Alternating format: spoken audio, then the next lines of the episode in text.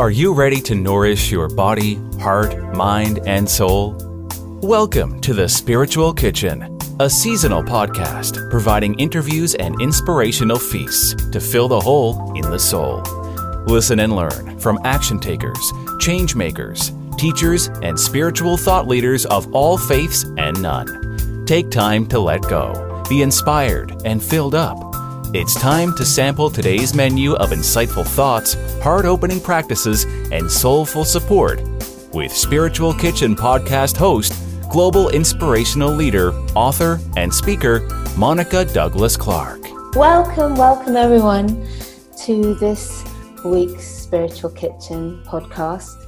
And it's Monica Douglas Clark here, and I've got the real privilege of welcoming Saida Desilets here with us around the kitchen table today. Dr. Saida wants to live in a world filled with ignited, sexually sovereign women living expressed and fulfilling lives.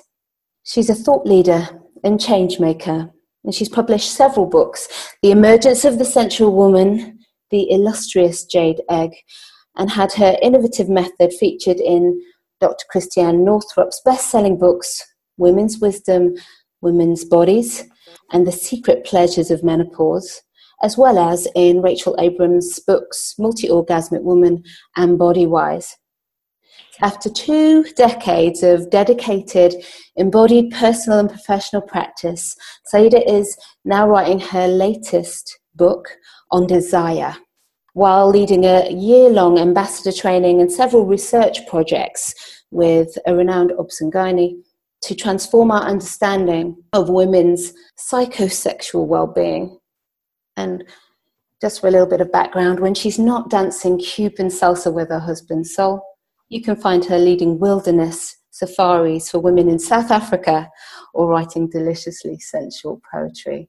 Welcome to the Spiritual Kitchen Saida. It's my deep pleasure to have you here. Oh, Monica, you know that I adore you and that is the first time that my bio was given to me in such a you have like this amazing voice oh, you. your listeners are so blessed to be getting you know bathed in your voice all the time i hope you do lots of these thank you very much saida well this is the point of the spiritual kitchen and welcoming you here so we can bathe in this deliciousness together mm. Mm.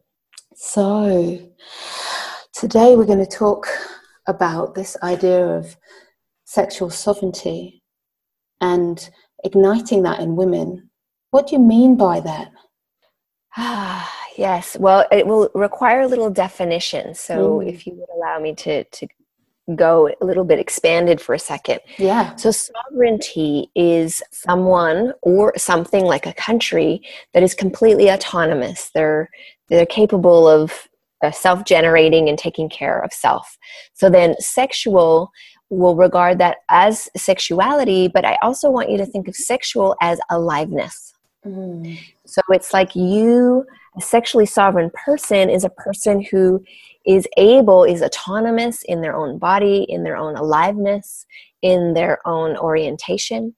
But this also has other implications. It means that your physical body is your sacred ground in that no person, place, institution, government, no one has the right to determine what happens to your physicality.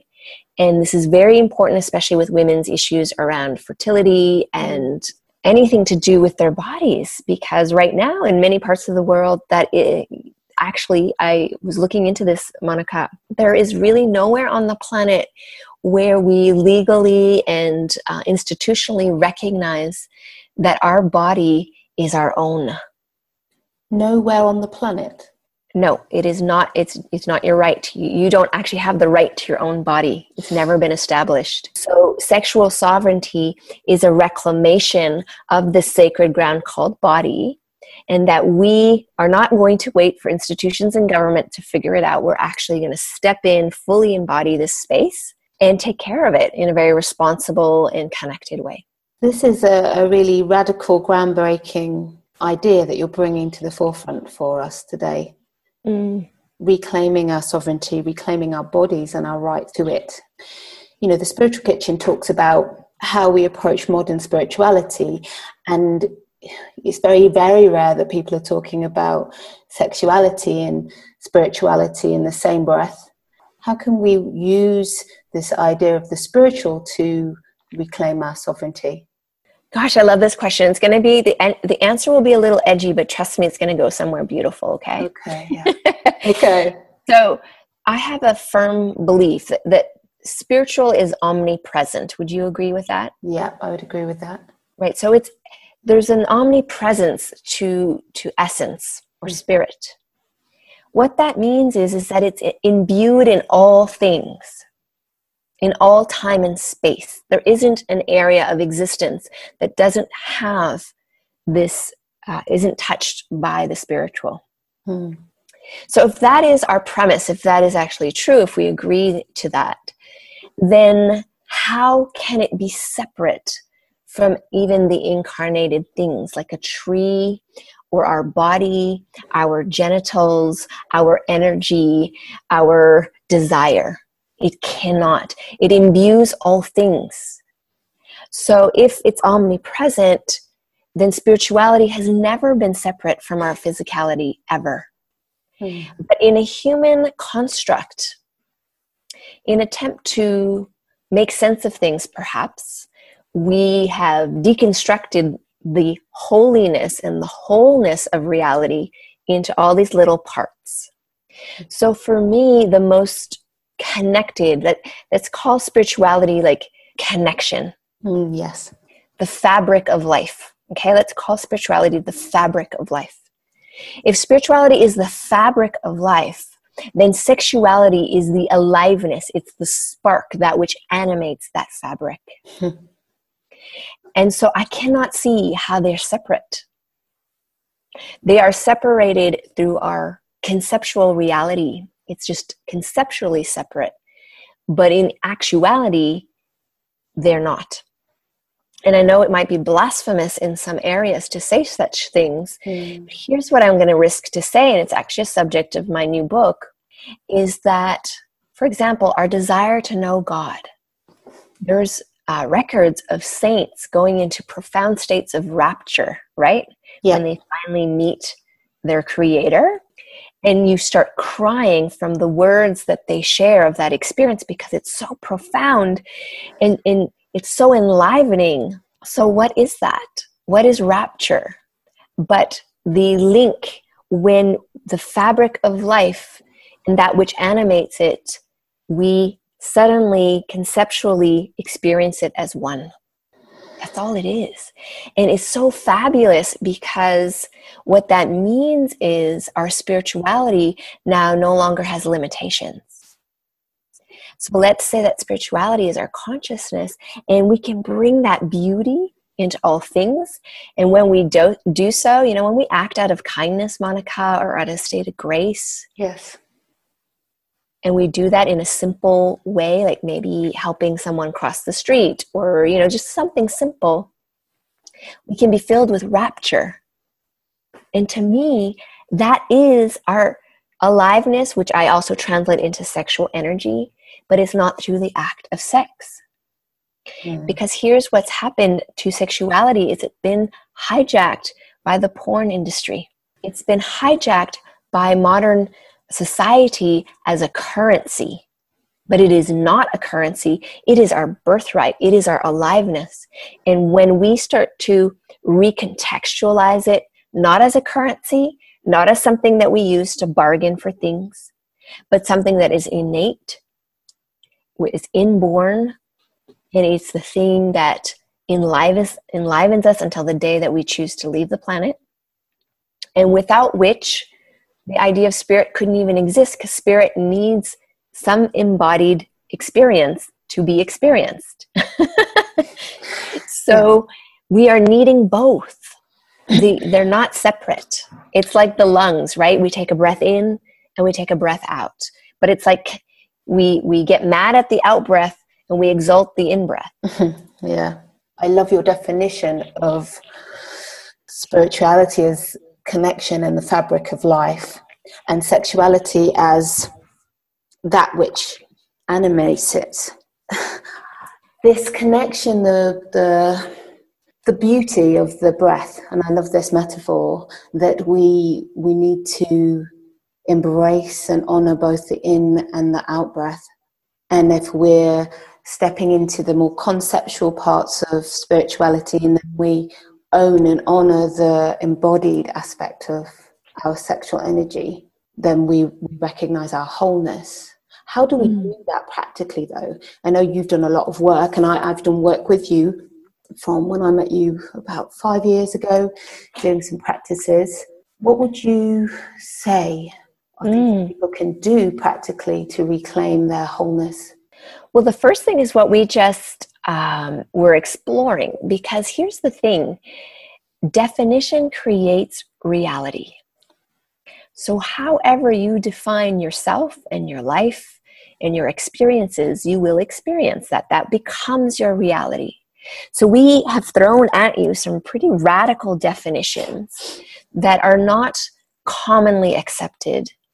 And yet, if you take a second just to consider them, you may not adopt them as your own, but something else from your own intelligence could emerge as a new definition for yourself. This is why I deeply bow to the sovereignty of every human.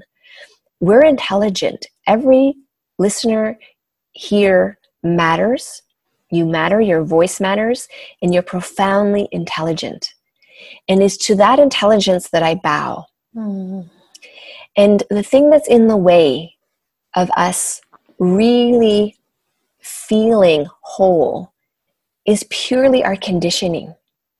And so the great news about conditioning is it can be unmade when we recognize it. The most powerful conditioning we receive is that we receive definitions about how it is from everyone else. And the true spiritual work, I believe, is to come to a place where you are not only marinating in your own essence. I don't mean identity, I mean your essence. For some people, they call that soul, some people call it spirit, I call it essence. You spend time in a reverent, allowing, and quiet space, getting to know your essence and giving permission for that essence to imbue all of you and inform you. When you come out of that, space, which I call it coming home to ourselves in a very simple language, when you spend time at home in yourself, at first it's very foreign because our concept of our even ourselves and our bodies and our sexuality and our sensuality is all learned. We've been extracted out of a very innate and natural connection with ourselves. So that choice we get to make a choice. That's how it works. We get to make a choice that we want to come home to ourselves. We want to discover what it's like to marinate in our own essence. And then we want to start questioning our definitions just slowly, one by one, and asking, okay, I know that was true before, but is it still true now for me? Hmm.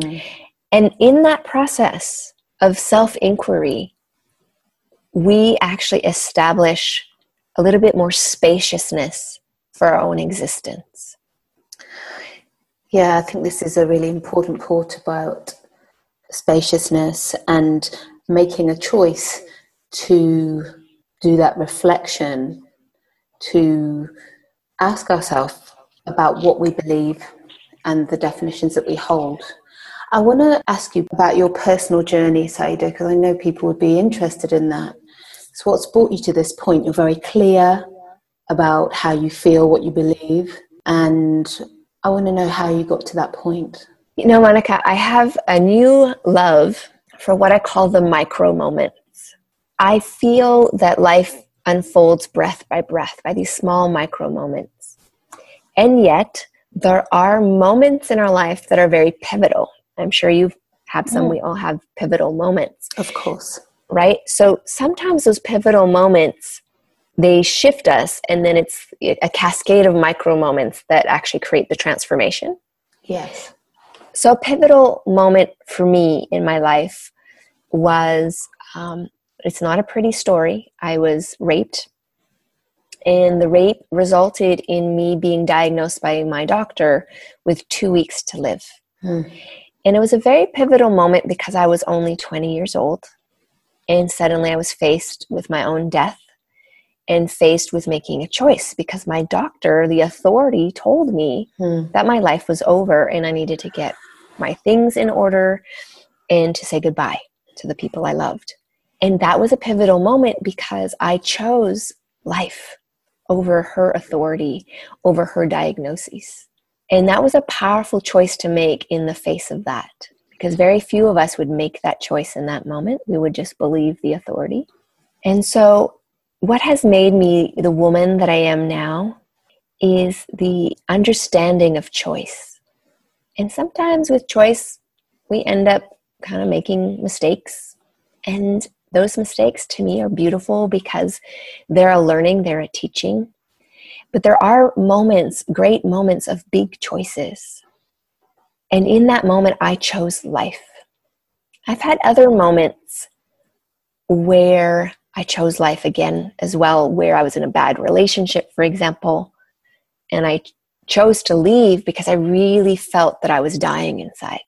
And so you can see that being faced with my death was an exquisite gift because I suddenly became a worshiper, a lover, a, a, a reverent being of life itself. And then I, my need to belong to other people to things to i don't know groups died with that. And what emerged from that was i belong to life and i will do everything in my power to live fully all my moments because i get to that's so inspirational Saida. I, I just the words that you said i chose life for many of us, when we're in points of transition, our points of difficulty, of pain, as you say, other people hand us a diagnosis, other people give us our timescales. And for you to give the message that it's possible to become a worshipper of life and to choose it is a really pivotal message I would really hope that our listeners are hearing right now. Mm it feels like that's a gift in itself. And if you're at a point where you've chosen life, what is it that you've you're choosing to do with it? What's the impact that you want to make with this life that you have? Exactly.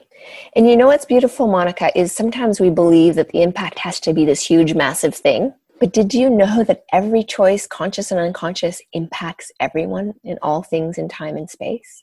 Yeah. So, choice becomes for me one of my prayers where am i putting my intent where is my power going am i in right relationship with this action and if i'm not then why am i doing it so here's the deal that that i, I feel would be important to name right now is that i wanted to be this uber spiritual pristine clean clear like spiritual being right i had this incredible pursuit and I, I looked in so many areas and did so many practices to purify myself, to become this pristine spiritual being. But it wasn't until I started to own and love and care for the messiness of my humanity mm, that I actually yes. woke up in, in a spiritual sense. I became more spiritual through actually embracing my humanity versus trying to push it away and disengage from it. Yes. I love this. So embracing your humanity and especially looking at, you know, for many people, sexuality is the area, isn't it? It's the area that people mm-hmm. don't want to look at, that they push away, deny, or are in a sense of conflict with. And that's why I love your work so much because it brings us back to this body and and, and loving the body that we're in and owning it and as we've said already, reflecting on some of the, the ideas that we have about our bodies and sexuality that actually aren't serving us at all.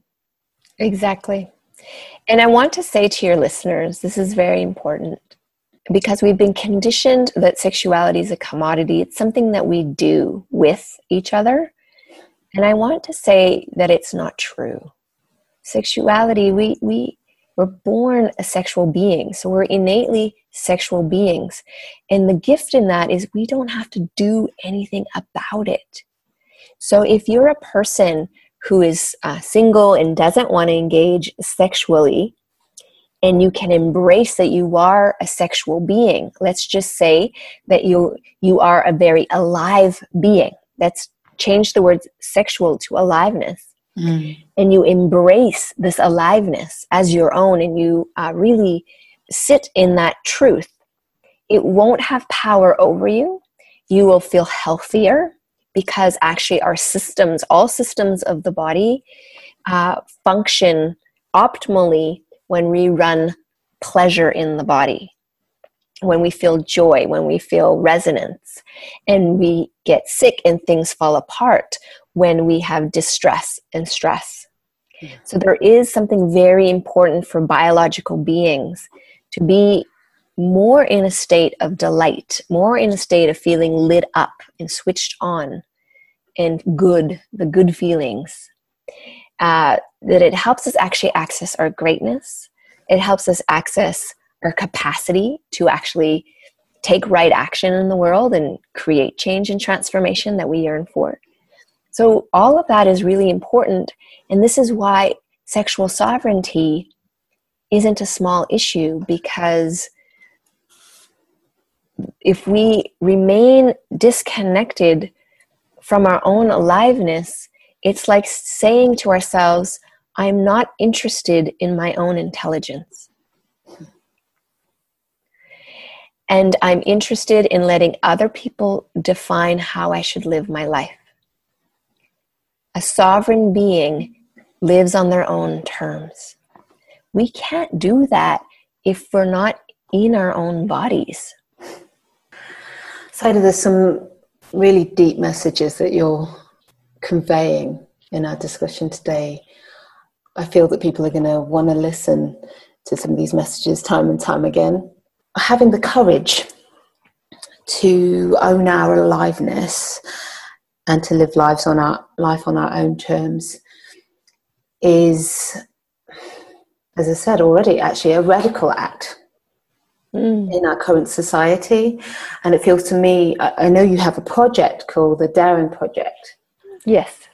And I wonder if you could talk to me a little bit about that because I feel that sharing that project and what you're aiming to do with that might give an inkling to our listeners about how reclaiming our courage and stating how we feel about our lives and our how we take action in it is really important. Yes, thank you so much for inviting that conversation. I'm really passionate about the Daring Project. And, in the main reason I'm passionate is that I've realized over just observing uh, humanity is that there's a, a, a disease, an epidemic that is all over this planet right now, and it's called apathy. And apathy, in uh, energetic terms, means that the heart fire has shut down. We no longer have enthusiasm and passion for life. We, um, we don't care. I hear that all the time. I just don't care. I don't care.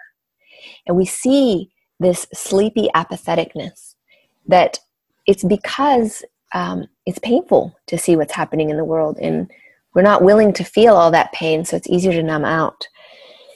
But in numbing out, we numb everything out our greatness as well as the small moments of beauty. So I said, well, what, what is the counterpart to apathy? What, what would need to be ignited in our essence, in our spirit, to, to wake us up? And I realized that being daring is how human beings have evolved. Because if you've ever gone to the African savannah and seen a wild lion in its own environment, not a zoo, mm-hmm. not even, um, you know, in a jeep from a safari vehicle looking at it, but walking yes. in the land in your vulnerable human body, you go, How did we do it? yes. How did we ever make it this far? It was because we were daring and it was because we were interconnected with one another. So the Daring Project has both of those elements. It's about kindling your courage, your daring, your audacity to even just allow yourself to matter. Allow your voice to matter. Allow your story to matter. Allow that your every choice you make actually matters. And then to do it in a collective, because this is a global collective. It's women only at this time. So it's, it's a global collective of women from around the world. And to feel that as you take the daring step, the smallest step, that little tiny yes, you, we have your back, that we see you, and that we hold you in your power and your grace. I think this is essential because right now, so many of us feel isolated, Yes. disconnected, and disempowered. And so the Daring Project might seem kind of small and irrelevant in some ways, but I actually believe that the greatest change on this planet is going to happen through the people, not uh, institutions and not government. We can't wait for big things like that to actually shift, they're too slow. So, right now, we have the opportunity, right now, in this very moment, to take a breath and say, you know what? I'm choosing to live life on my own terms. I'm choosing to spend time listening to my deep heart and saying yes to that emergent dream that is calling me. Because I actually believe that yearning of that caliber is the way our soul speaks to us about our life's path through Yeah. the visceral ache. It's getting our attention through our physicality. It's saying, ah, are you hearing this? And we ache for it. hmm There's a big yes in me to this because what you talk about in terms of connection and the, the combination of daring and interconnectedness, us as uh, individuals within, within a collective, in most of our societies, you know, you're in America, I'm here in Britain, this um, individuality and the fact that we can, you know, we find our own way, it doesn't work. It's clear that it doesn't work. It feels that we need to reclaim the sense of collective and I and of moving together and supporting each other to take the individual steps that we need to take. You know, we, we talked about how the purpose or the goal doesn't have to be grand. It's in the individual choice that we make moment to moment. And if Yes. we know we're part of something bigger, if we know there's a movement behind us that's saying, be who you are, be truly who you are, step into your fullness, and take that one action that your soul has been screaming for. What, what happens if all of us that are involved in this take that one step forward? It's like a huge movement, a huge wave of action. And that's why I like the Daring Project because it's encouraging that. It's encouraging women to step forward and take that step. Yes. And and and the beautiful part of this is it's a new paradigm, Monica, because I'm encouraging you to really step into your full sovereignty while being in relationship with others. Yes. So that I respect your sovereign choices, and they might be completely different than mine, but collectively, there's profound respect for myself, for other.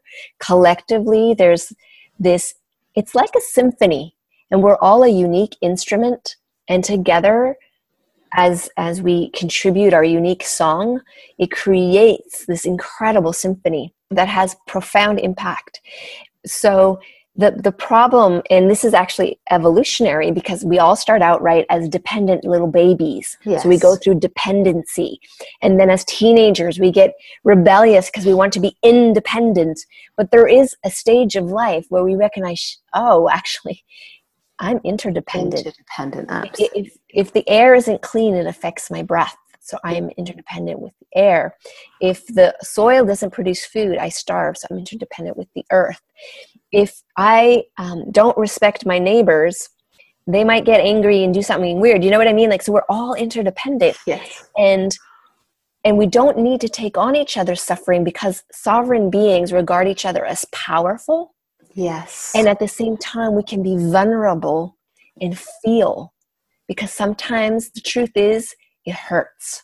Things Mm. do hurt.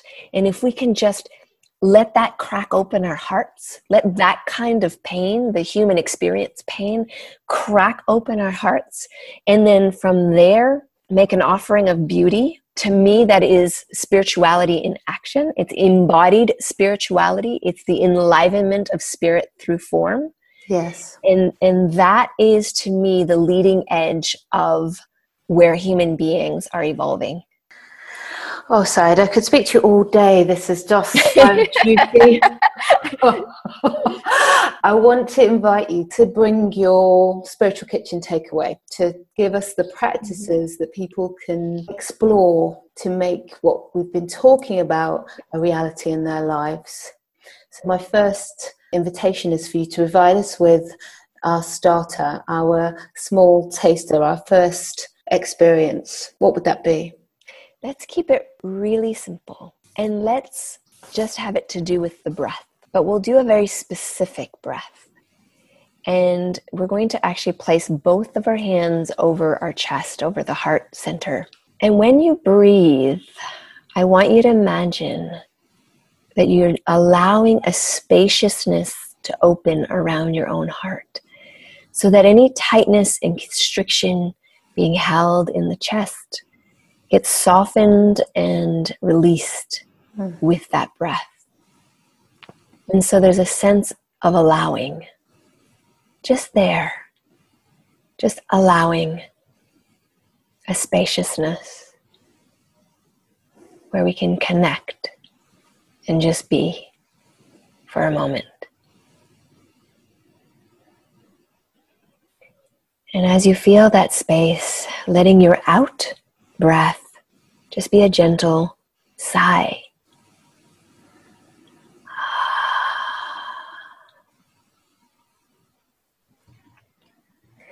When we hear our own breath, it induces a deeper state of allowing and relaxation in our brain. So that in breath is soft and full and spacious. And that out breath with the slight sigh just allows us to let go and just be. Let's do three of those together. Big breath.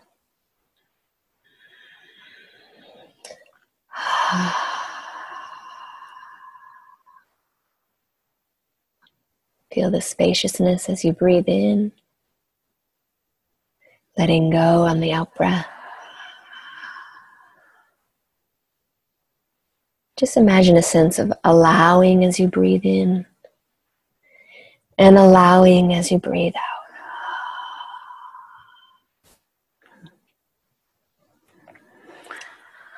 Hmm. That's a delicious start. Thank you. Opening up the appetite. oh, absolutely. Spaciousness around the heart. A real gift from that softening place. You can see how we can connect deeper with ourselves and also with others. Mm. So beautiful. Thank you. What about our main? Mm. So the main is a continuation of the starter. Mm-hmm. Where we actually allow one of our hands to come right down to our lower belly mm-hmm. and just above the pubic bone area, so that very lowest part of our belly, which tends to be quite frozen. Mm. So, what we're going to do with this breath is first connect with a quality that lives in our heart. It's called profound respect. Mm-hmm. So every breath in, I want you to contemplate and sense the quality of profound respect. And then when you exhale, I want you to imagine that you can actually breathe right down to your lower belly and like a warm current, allow the light the warmth of profound respect to just shimmer all the way down and fill your belly. We're going to use the exact same breath with the sigh to do this. So let's breathe into our hearts. We're going to feel this profound respect. as we breathe in and sighing out and send that down and fill the lower belly with profound respect. Breathing into your heart and breathing down into the belly.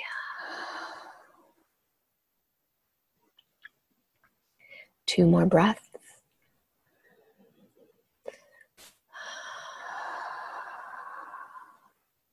Feeling the belly start to soften and grow warm.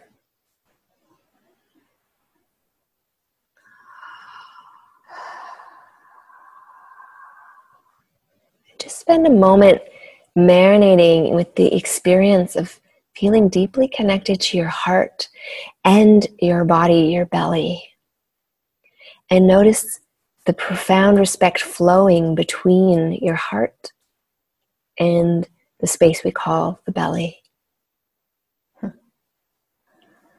And notice how that feels.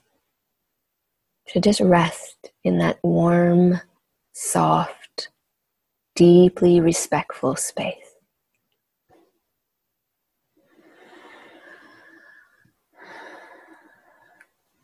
Delicious. so we close our meal with the dessert, the sweet, the sweetest thing. I love dessert. Okay. I I'd start with dessert. Yes. Um, so dessert will be a continuation from appetizer to the main to the dessert. But now both hands are going to come down to the lower belly. And I want you, for the women, to imagine your womb is like your second heart. And now we've warmed this area with profound respect. And we're going to actually engage a little bit more with the pelvic structure of our body. We're going to use our physical uh, breath and um, muscles of the pelvic floor to enliven this area to actually release. All of us carry uh, low grade pelvic tension, everyone, mm. men, women, children. And we want to soften and release this.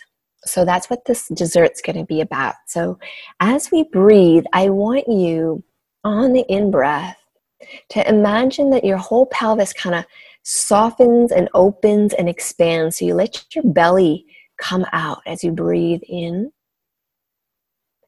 And as you breathe out, I want you to close the pelvic area like you're lifting yourself slightly off your chair, lifting on the out breath. In breath, open, soften, expand that profound respect to every cell. And then exhale and just gently squeeze and lift. And all we're going to do is in our minds say, I'm here as we breathe. So you're going to inhale that profound respect. And as you gently squeeze and lift the pelvic floor in your heart, say, I'm here as you exhale. Inhale, expanding, and claim this sovereign sacred ground called body as you exhale. Let's just do two more. Big breath. I'm here.